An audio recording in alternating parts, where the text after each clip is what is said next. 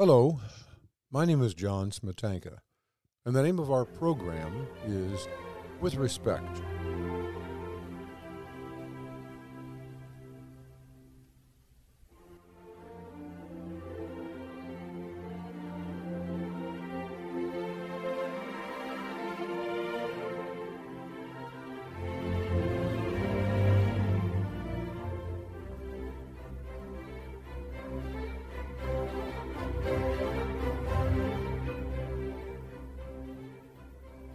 Today's guest and with respect is uh, our old friend Robin Allen, who is the proprietor owner of Forever Books in downtown St. Joseph, Michigan. And we had a prior show with her earlier this uh, fall, and we had we there were so many things to talk about that we decided to do a second show.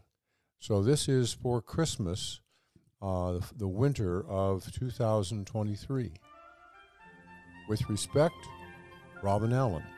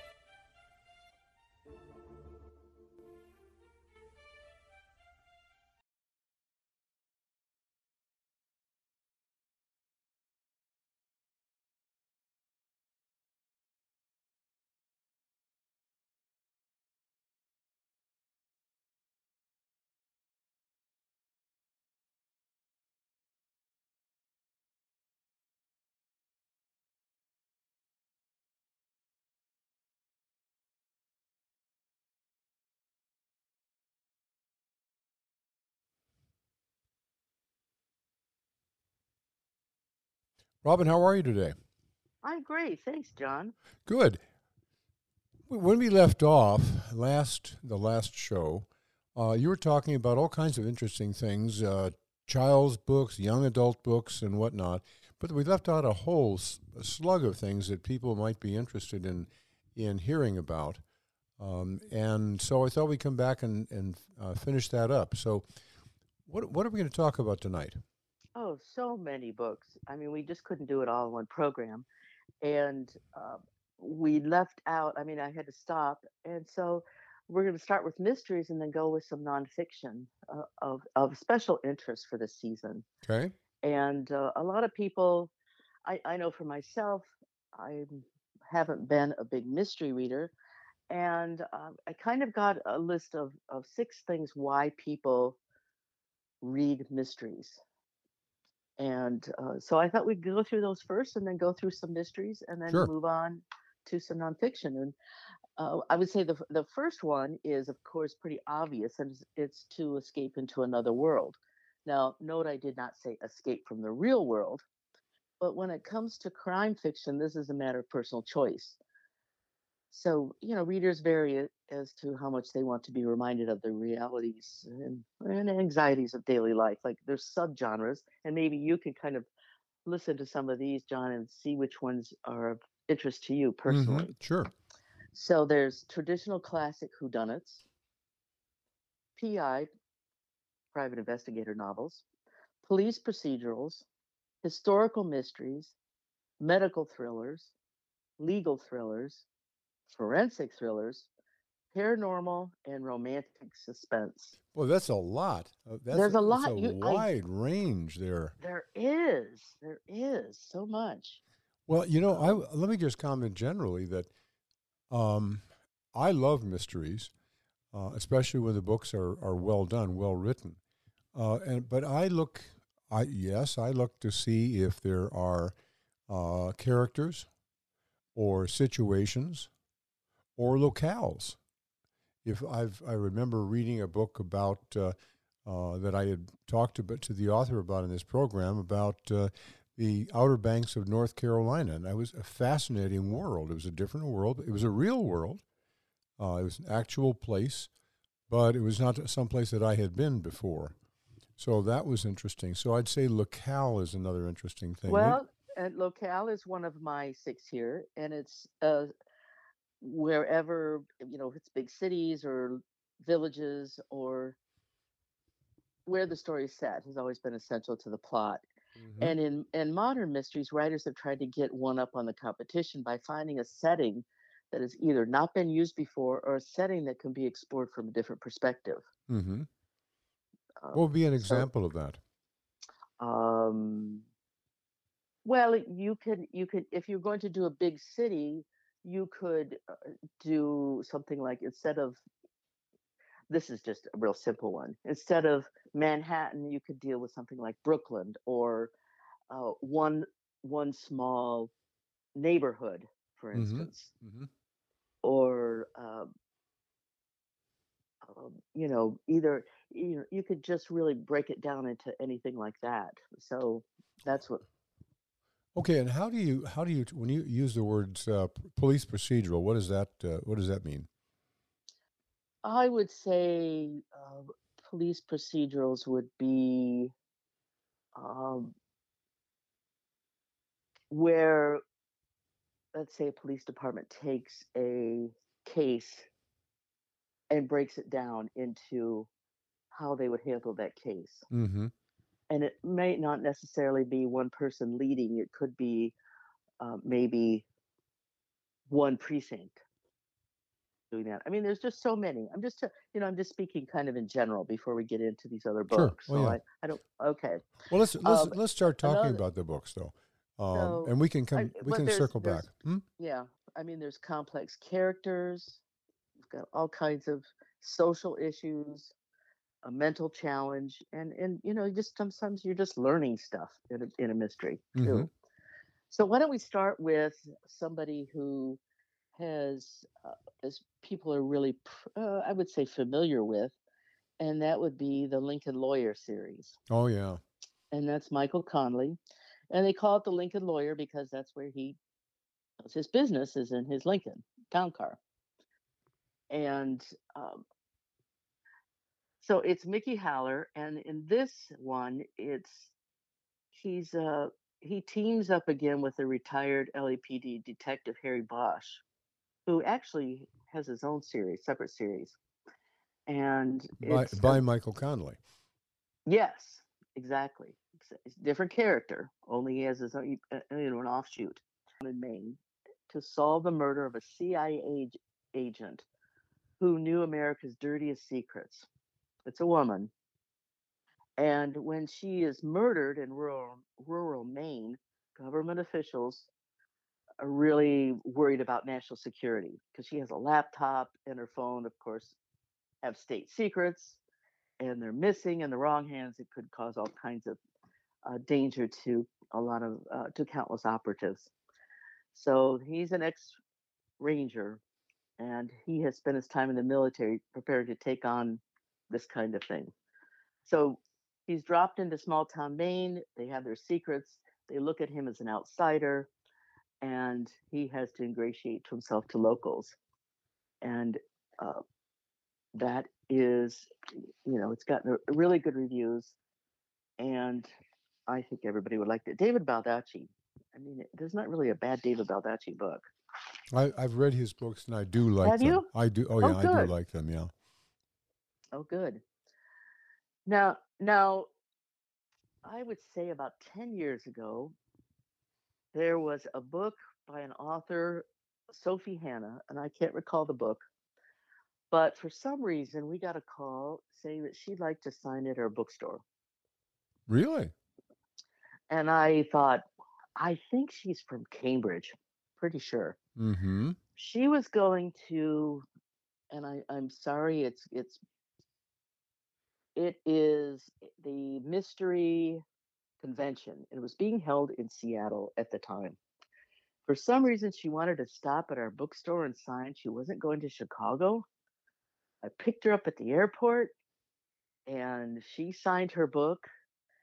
And I, I just, and, and away she went to Seattle. And then she went back to England. But Sophie Hannah was chosen by the estate of uh, Agatha Christie for writing the Hercule Poirot with a cold. I'm sorry. having a little trouble here, but it's and it's called Hercule Poirot's Silent Night. It's by Sophie Hannah. This is, I think, her. She's written quite a few books. pardon me, and has gotten all kinds of accolades for her books. I read a couple of them, and they're pretty darn good. But this one, Poirot is spending the week before Christmas with his inspector friend Edward Catchpool. And in comes Catchpool's mother. She sweeps in and invites them to her estate, her beautiful mansion, to spend the holiday with her and her friends. And unfortunately, she has a, a family member going to a hospital and that same hospital has had some a murder at this local hospital and so she's concerned. So he gets caught up into that. She's quite a character too she's this real flippant callous funny woman but it's quite a it's her fifth book interpreting agatha christie's uh, poirot and if, especially if you like golden age mysteries she really captures it without you know sometimes you're a little suspicious a little doubtful whether authors could do that but in this case she does a brilliant job. Well you know there's there's something interesting this twist here. Uh, first of all i was watching a tv program out of britain a documentary on her life uh, that is agatha christie's life and uh, in the course of it they talked about sophie, sophie hannah coming in to do uh, at least one. No kidding. Toss, uh, you know, uh, uh, toss up or whatever they call it of the Poirot character. But in addition to that, um, one of my favorite Brit- British writers is David Horowitz, and um, or, pardon me, Anthony Horowitz. Sorry, uh, right. Anthony Horowitz, and in um, one of his later books, he has I can't remember the name of it now, but he talks about the uh, main the main villain, uh, who we don't know is the villain until later on, and the main heroine, who we do know is the heroine from the beginning, uh, talk about who is going to write a certain book in the style of an author who has just uh, been murdered, mm. and uh, and they say, well, it's it's Sophie Hannah is going to do it, and I thought, ah! I love it, I love it. So there is a Sophie Hannah, and she does write uh, mystery stories and writes in other modes than her own words, her own, probably yeah. her own uh, uh, uh, plots. Right. So it make a nice, uh, a nice gift too. I mean, you get your mystery and you get a little Christmas thrown in there, kind of thing. So well, I'll tell you what. She's, she's let's great. let's take a break now and okay. uh, come back and and uh, hit some more of these. They're all very all right. interesting so far. Thanks very much. Uh, this is John Smetanka. We're on with respect, and our guest uh, today is Robin Allen, the owner and proprietor of Forever Books in downtown St. Joseph, Michigan. And we're talking about uh, things that might happen um, when you walk into a bookstore or you uh, go to a library or whatever and look for for something good to read. And we're talking about that now. A number of now it's mystery stories. Uh, we'll be right back.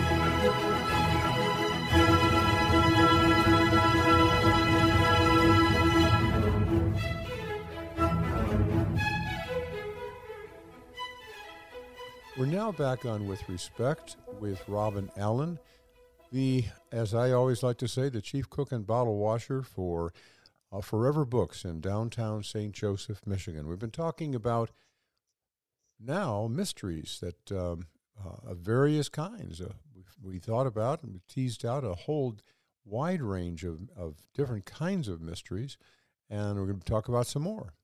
Uh, this is John Smetanka. So we left off you were talking, you've gone through several good, interesting books. What else do we have? I have three more, three more mysteries. One is uh, I, I don't know. Have you ever read anything by Lee Child? Uh, I think I have, yes, but Jack I'm not. Reacher. Yes, yes, I read a couple of his books. Well, I just didn't know he has 28 of them. Holy mackerel! I did not know that. So this is his this is his 28th. It's called The Secret by Lee Child, a Jack Reacher story. And uh, this takes place in Chicago of 1992. And this one kind of fills in the blanks, the gaps of his career in the military. Mm-hmm. 1992. And this is, I guess, believe it or not, in 28, this is a previously unexplored time in his life. Hmm. So he's Reacher is part of a task force set up to find out the reason for a series of killings, made to look like suicides. Uh, and he soon figures out that he and other members of the task force are being set up for failure. But of course, he he doesn't take kindly to being manipulated. So th- this is uncharted territory, but it uh, it's a really fast, and enjoyable, fast-moving story. So I have not read any of, of Lee Child's, but uh, uh, very popular, very popular in the store. And uh, and this says we have signed copies of that too. Okay. So if you're looking for a Christmas gift, a nice signed book means a little extra sometimes. Now, if now we're going to kind of go back to more of a, what I like to call a more of a cozy kind of thing, but um, this one is called "Murder on the Christmas Express" by Alexandra Benedict, and she sort of this is kind of tears a leaf out of the Agatha Christie playbook, and she sets up her tale and it's a, at a posh locomotive full of suspicious Brits. Okay. I don't know. Did you were you on the train at all when you were I was. overseas? Okay. I've I've ridden on the train and uh, uh, riding on the trains of of England. I met uh, very interesting people, including the person that uh, is very close to me now. oh. How about some suspicious Brits? Okay. There's those too. I'll tell you. Yeah, there's those too. So the passengers aboard this sleeper train from London to Edinburgh, Edinburgh is uh, for the Christmas holiday gets a rude awakening when they derail. This sounds familiar. Murder on the Orient Express. Mm-hmm. when they derail in a remote snowy section of the Scottish Highlands. And among the marooned are Roz Parker, a recently retired Metropolitan Police detective. You have to have one of those, who's on her way to visit her pregnant daughter, Mary. Pregnant daughter. Then there's Mary, a self described crone, who's traveling with her doting son, Tony. And then there's Grant, a reality TV star, Meg, a social media influencer, and a team of college students preparing to audition for a, popular quiz show. So after, shortly after the derailment, derailment, the social media influencer Meg is murdered, and of course, Roz takes up the role of investigator Mm. and of course determined to find out who did it before other passengers die which sounds like with this re, you know sounds like maybe that could happen so if uh, i guess there is a little bit of roughness to some of this i guess there is uh, you know it's not exactly all fun there's some i won't go into some stuff but it's but if you're willing to take some of the the uh, some of the violence with with they're in for a really ripping mystery. You know, it's Very interesting. well. You mentioned uh, the, the train from London to Edinburgh. Uh, that was, in fact, the train that uh, I met my uh, my very close and wonderful kidding. friend. Oh yes, And- but actually, I hate to tell you this, but the Highlands are north of Edinburgh, and uh, the, and I, so I'm not sure about exactly how many mountains there are between uh, Edinburgh and London, but there are a few north of that, and that's, That's where what I thought. yeah. That doesn't make sense then for the story, does it? Uh, probably not, but that's all right. Maybe they're going to Inverness anyway. Oh, Well, let's it- go. it- Let's let's you know, not challenge things. No, that's it. one of the things that readers really watch. Sometimes the technology is not appropriate for the time period, and we catch that, and and readers will catch that stuff. So, hmm Yeah. hmm, interesting. Okay, all right. So the last mystery I have is a fun one. I have read a couple of these, and my sister-in-law is an animal lover from the word go. And this is a part of a series of Chet and Bernie. And it's there the series is written by Spencer Quinn, and this one is called Up on the Woof Top.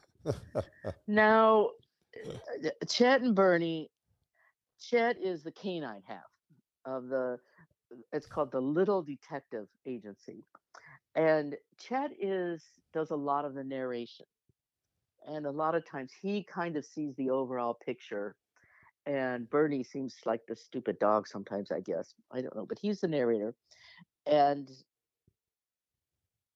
oh, I know this sounds funny, but he's he's this time they are at uh, Dame Carlisle's Kringle Ranch high in Colorado ski country. And he is hired by her to go to this plush ranch because I kid you not, there's a missing reindeer. Uh oh. Uh I oh. know, I know, I tell you. All right. Okay, so it, he, he, you know, Spencer Quinn just continues to perfectly capture this inner voice of this canine detective, and the Christmas, se- you know, setting. He has a lot of wordplay too and colloquialisms that are just uh, clever. Like I said, I read two of them. My my sister-in-law Roseanne just loves these, and it, and I know I hope she won't listen to this because guess what she's getting for Christmas. Okay. So that's that's uh, pretty much for mysteries. I want I want to make sure we got to uh, we got to some nonfiction, and uh, then maybe from there, I don't know. We could maybe I could discuss some other things too. well, let's All let, right. let's let's uh, double back here, and I want to Okay. bring in an illusion that uh, or a relationship that I uh, I got from a completely different source that may explain at least part of the attraction of murder mysteries, and that is this: um, we are not only when we read that murder mystery escaping from our our own reality into um, a world of our choosing, you know, whatever it is, Edinburgh or North Carolina or Manhattan or Brooklyn or uh, Baroda or whatever. Uh, but there's something special. And now it may be that there's a detective involved, and we may like that, like that character uh, who is the heart of solving the problem, uh, or a, a police officer or uh, some a medical examiner. There's a famous writer who uh, writes about a medical examiner who uh, solves crimes, uh, and so on. But I, there is something else, and I I, uh, I attribute this to the author of the play D- uh, uh, J.B. Uh, Archibald MacLeish, and in the play, the there is a two characters. The main characters are God and the devil, and they get together and they they replay the story of Job in sort of a modern uh, character uh, study. But the two of them put when they're they're actually concession salespersons as they're getting ready to go around and sell at the circus that's about to perform in their venue, and the two of them put on masks that they found uh, alongside the one of the aisles.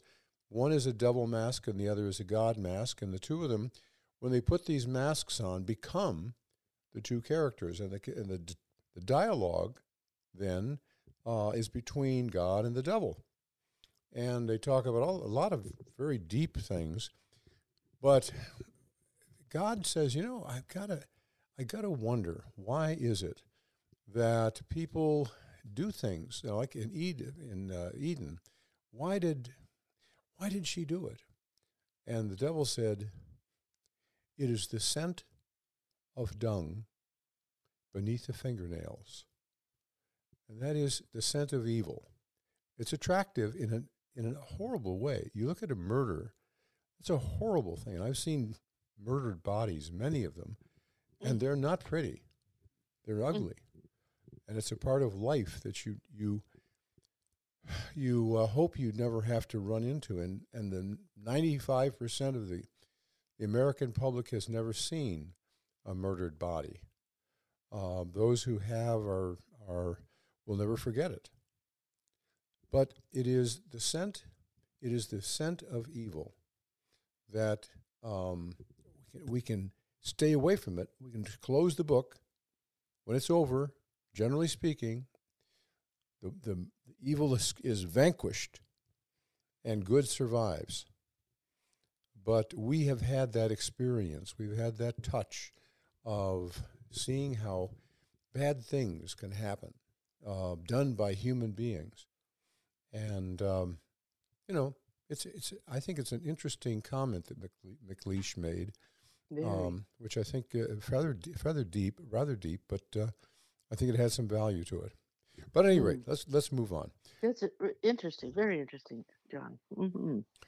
So a lot, a lot to think about. It, it really is. Um, and uh, you, I mean, you can learn so much too from uh, from that because, and, and, we expect crime writers to do their research a mm-hmm. lot of times, not all the time. Sometimes there's cozies, but still, we expect them to get it right, and they can deal with topics that um, you know, that we don't deal with, like you said, the dead bodies kind of thing.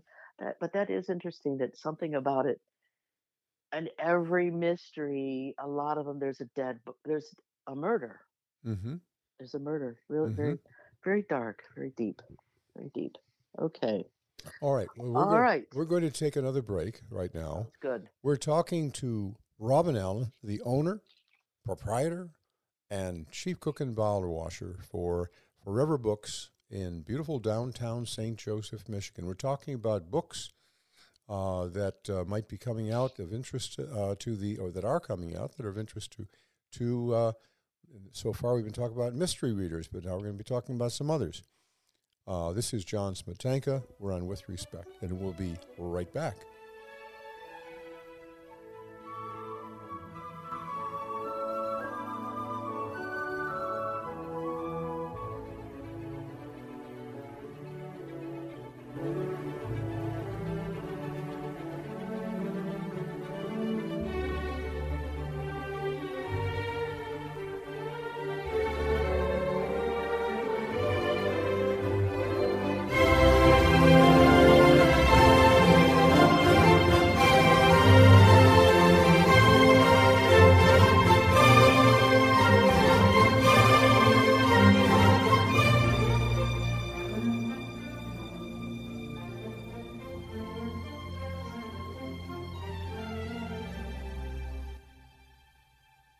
Now back on With Respect with Robin Allen, the owner of Forever Books in downtown St. Joseph, Michigan, talking about books that are coming out and that might be of interest to people around this time of year, that is around Christmas time of 2023.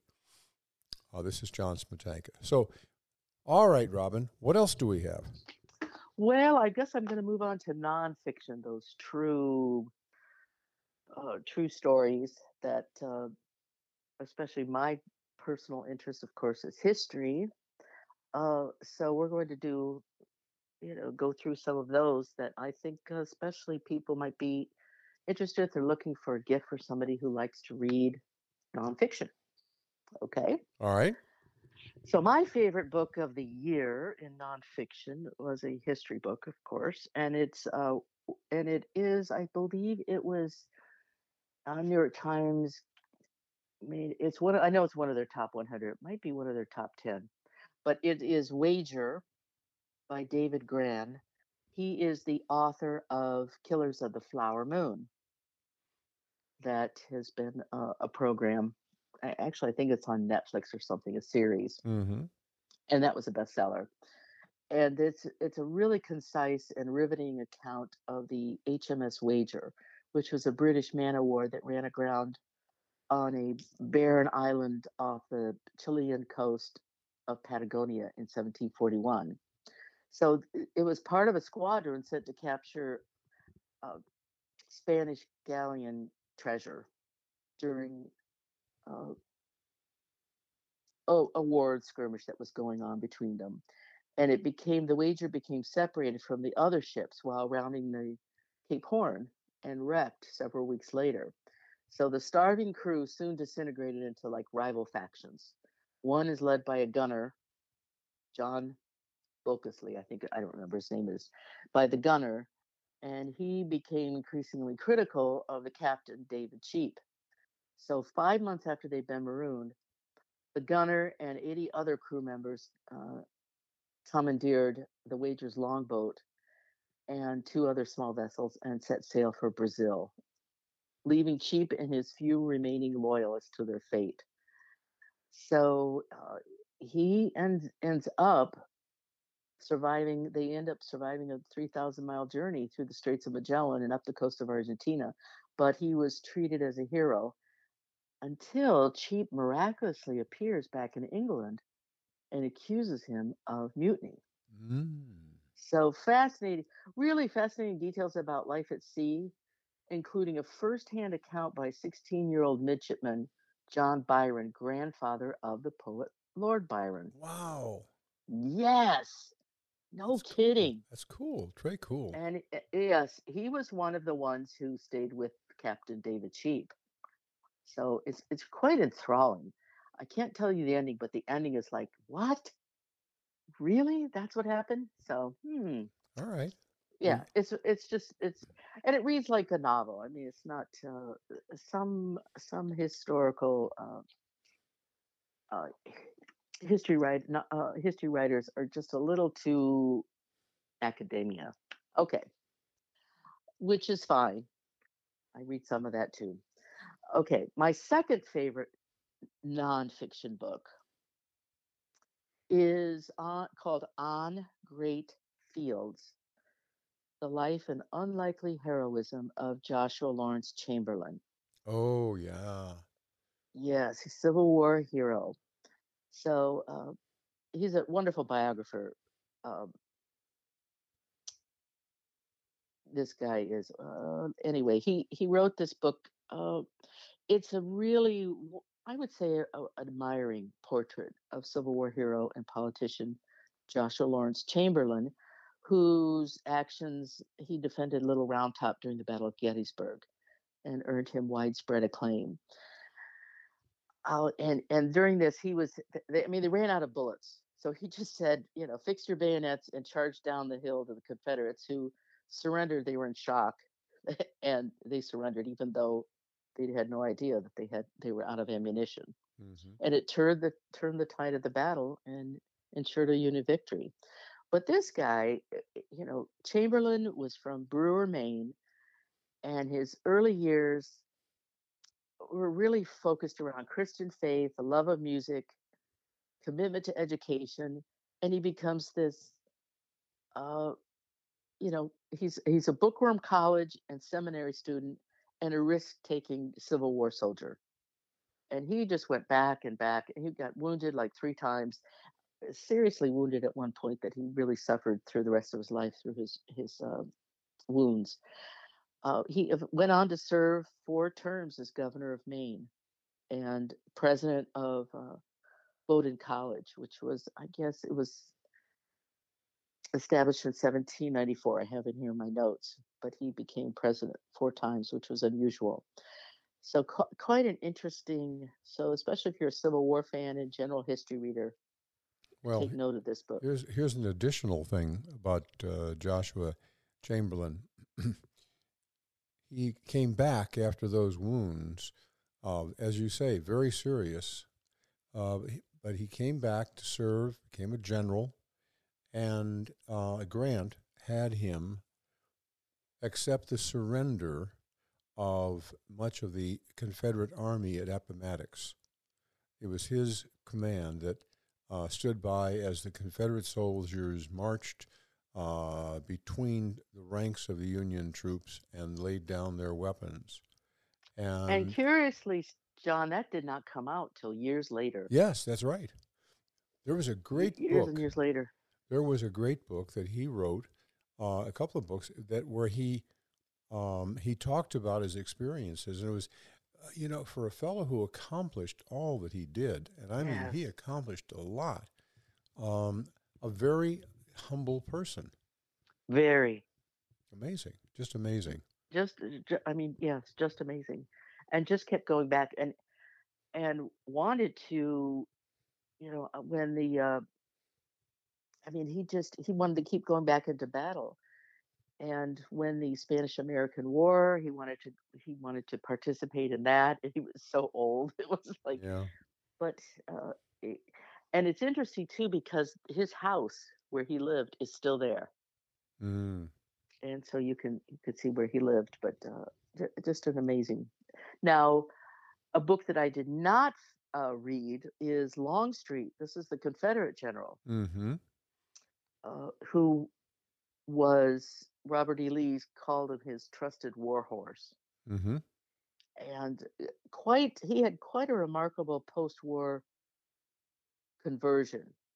He became an, you know, he was an ardent Confederate to an ardent Republican, and uh, Grant sent him down to New Orleans because there was uh, uh, the the white supremacists attempted to overthrow the Republican controlled Louisiana state government in New Orleans. But Longstreet, he set up this interracial militia, mostly black, to stop the coup attempt. And the backlash against him for firing on former Confederates was just totally vi- vicious. There will there are no statues to Longstreet in the South. He was also he was also accused of blackening the reputation of General Robert E. Lee, uh, whereas yes. um, and some were would blame him for the Confederate defeat at uh, Gettysburg, mm. and um, it was probably much truer uh, to say that uh, it was Robert E. Lee whose uh, decisions uh, or who where fate intervened and it was out of the control of particular generals uh, that the Battle of Gettysburg was won by the North and lost by the South. Yeah, pretty close. Yeah. And actually, there were more Union soldiers killed than there were Confederate. Mm. I did not know that. I did not know that. Okay. So now we're going to just kind of skip around here, and this is this is kind of a fun book, especially if you have a sports fan. And this is called uh, Football 100. It's put out by Kirkus Reviews. And this is uh, by the editors of a popular sports publication, and they rank the best 100 players in NFL history in descending order. Hmm.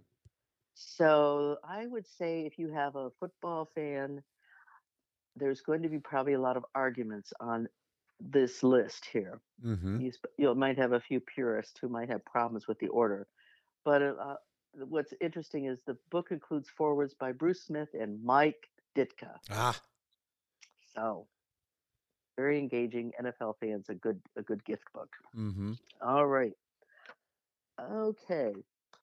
And while we're speaking of Mike Ditka, this has nothing to do with Mike Ditka, but Chicago. Yeah. Um, the uh, book I read was uh, The Burning of the World The Great Chicago Fire and the War for the City's Soul. And this hmm. is by one of my favorite authors, Scott Berg, Scott W. Berg. And it's, it's really an enthralling story of the Great Chicago Fire and the power struggle over the city's reconstruction in the wake of the tragedy. Um, 1871, and over the course of three days, burned more than three square miles of the 34 year old city. It killed at least 300. They say 300, but the book does admit that probably more. And it left 100,000 people, a third of its population, homeless. But what's interesting, I thought, was even before the fire had run its course, the municipal government set up already it set up makeshift uh, shift headquarters in a church and made arrangements for public safety, food kitchens, emergency public shelters, and quite interesting. And the the city enlisted the aid of Chicago, who was a resident at the time, and Civil War legend General Philip Sheridan, and they declared martial law. But there were so few such few lootings that after three days, that was it. They they disbanded that. So I thought that was interesting. There's And two, of course, go ahead. there's two things of interest uh, from on, a personal level. In our, in our family, on one side of the family, uh, we had a relative, great great great something or other, who had a, a factory in what is now downtown Chicago, and Hmm. he was a person who did not really uh, trust banks. And so what he did is he had a profitable business and he stored all of his money in a safe in his office. And when Oh, the fire oh, came, it the, the safe was still there, but the heat was such that it fried the money inside. He tried. Oh my gosh. he, everything he had uh, was fried and it charred, and uh, he tried to get insurance for it. And the insurance company, which was burdened by having to uh, pay insurance uh, claims for hundred thousand people who were out of their homes, um, they said, "Fine, we'll give you ten cents on the dollar." He was too proud to accept that, and he just took the loss and went on. And the The- Yeah. Oh my gosh. That's funny because they mentioned that people who had safes, the safe survived, but the but the stuff inside the heat so much. And here it is. That- That was your there was- family. there I'll was be one and the and the place his, his it's located. Um, there's a skyscraper, two skyscrapers right there, and I took my daughter down and uh, um, and I said, there it was, you know, there's where your great great great had his factory. Wow, that's interesting.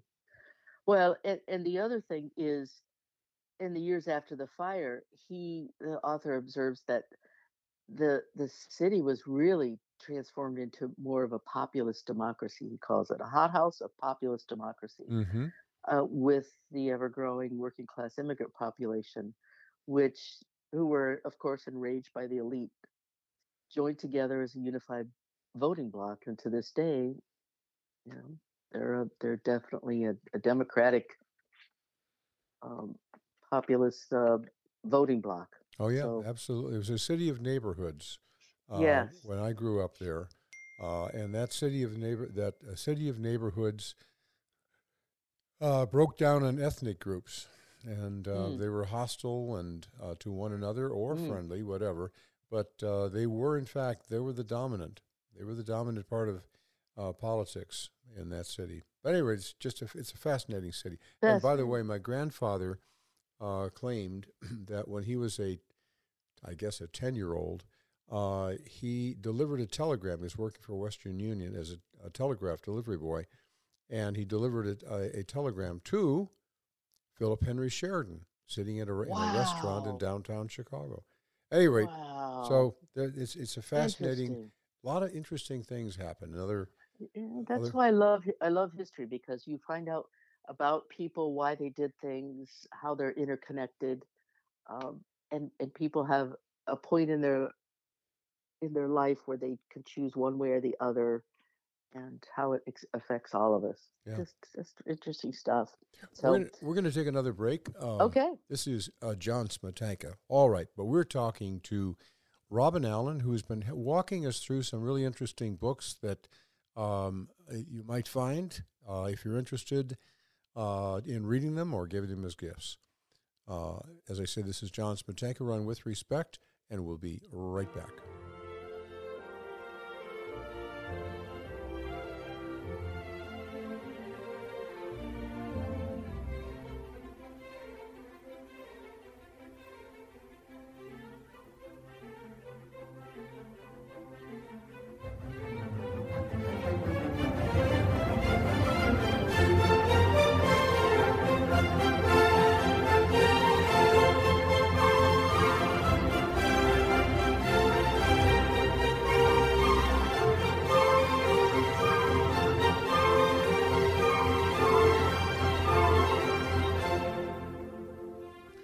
Now back on With Respect with Robin Allen, the owner of Forever Books in downtown St. Joseph, Michigan. And we've been talking about books for the year, uh, the, the, the December of 2023. This is John Smetanka. So, okay. what I else is out there? I have three more books. They go to it. Okay. One is a topic that I know little about, and it is called um, Emperor of Rome, and it's by Mary Beard, and it has been a best on the bestseller list the last uh, three four weeks. And this is by a Cambridge University classicist, Mary Beard, and she really provides this, this really captivating examination of the social lives of the Roman emperors. It starts with uh, Julius Caesar and ends with Alexander Severus, and it covers almost three centuries and close to 30 emperors. Uh, and, and what I like about this book is it explores the day-to-day uh, pastimes and practicalities of imperial rule uh, and the relationships between the emperors. She covers everything from uh, how Roman palaces were built for dining with multiple entertainment suites. She follows uh, emperors on their travels, and I, and, like she covers Hadrian, managed to visit most of the empire. Depicts them at chariot races, introduces their spouses and lovers, describes the massive uh, retinue of slaves that she had that that they all had, and to keep the imperial system going. So it just sounds like a really. I haven't had a chance to read it. I would really like to, but it's uh, it's really a treat for history buffs. But it, and, and I'd like to read it because it's not something I really know too much about, to be honest. I don't know about you, but I do not. I love history, and I love the uh, study of the Roman Empire, Medi- the Mediterranean empires, uh, I have not read the book. I'm, I'm looking forward to it, actually. Yes, it sounds like something. I like to read things. I don't know about you. I like to read things that uh, things that I don't know anything about. Mm-hmm. Mm-hmm. Uh, to pick up something. Um, uh, for a long time, I went through some science books. I was reading about octopuses, and it is octopuses, by the way. Um, I was reading about hawks, or I, I mean, just pick up some strange things that I, I just curious It's good to be curious. Um, another of my personal favorites are maps. I don't know anything about maps. And there's a really good, fabulous book that has come out this fall that we're selling a lot of. And it's History of the World Map by Map. It's a really nice coffee table book. And it starts with the evolution and migration of our oldest ancestors out of Africa. And it you can look up books about the Greek and uh, the Greece and Persian War, the Mongol conquest, medieval trade routes, rise of the Ottomans. I mean, it just goes through scientific revolution, North America, uh, exploration, Napoleon, Britain's control of India. It's just I, I took a copy of myself home and I kind of sit it on the table and kind of look through it because there's a it has 140 maps along with stunning pictures and really informative timelines. And it really this it's kind of storytelling maps and they bring history to life. So and it's I like it because it's been published in association with the Smithsonian Institution. Mm-hmm. So mm-hmm. really, really interesting stuff. I really, I really enjoy that. Oh, and I have one more that has, I don't know if you've ever heard of Zingerman's in Ann Arbor. Oh, yes, I have. Well, Zingerman's Bakehouse has a new book, and it's Zingerman's Bakehouse Celebrate Every Day. And if have you been to Zingerman's before? I think uh, some many years ago I was. Yes. It's been a while since I've been there too, but it's an iconic Ann Arbor, Michigan I mean, it's it's hard to describe what it is. I mean, there's a restaurant, there's a bakehouse, there's uh, a deli. It has uh, all kinds of just. It's it's really, uh, if you're in the area, it's really worth a trip. But it's uh, they have a new cookbook, and it's themed around the importance of celebrating special days with food. And it's organized by season: spring, summer, fall, winter. And they have several occasions for celebration that are listed and paired with recipes. But many of the recipes are things that are sold at the bakehouse or taught in their baking classes. And they're sweet and savory with the focuses on baked goods, but they also have other things like salad spreads and, and some, several soups. Beautiful photographs and um, so the the uh, photographer is a food and lifestyle photographer based in Detroit. Mm-hmm. R- really good. And and Amy Emberlings is the one who put this together. She's the managing partner and master baker at Zingerman's Bakehouse and a longtime resident of Ann Arbor. So that's a nice Michigan book. Well, I was I, I was going to tell you about my one experience at Zingerman's. Somebody, uh, a friend of mine, said very very same thing that you just said. Oh, you've got to go to Zingerman's. I said, what the heck? Who is what is Zingerman's?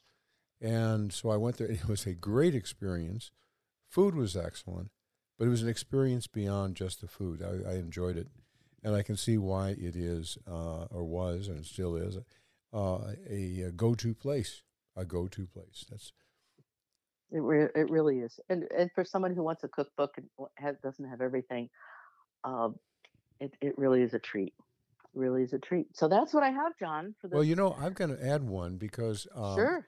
I long time ago I, I picked up a book by Martin Cruz Smith, and Martin Cruz Smith wrote uh, I think his first novel, or at least the one that uh, at the t- at the beginning of uh, of a streak of with a certain character um, uh, was called Gorky Park, and Gorky Park was made into a movie, and it's set with it's a uh, Russian police officer who uh, is confronted with dealing with bad things, crimes uh, that he has to solve, but there's also this overtone of politics that um, the uh, that he has to deal with the apparatchiks and the uh, the party and whatnot, and how he navigates between uh, faithfulness to get the bad guys uh, and keeping his own skin if that if the person if the bad guys happen to have political connections is actually quite interesting. Mm. He also wrote a series of other books, uh, not by um, with I can't remember the fellow's name right this minute, the, the detective, uh, but every one of them that I've read is just very fascinating. Uh, one Is, the, deal, is the last name Renko?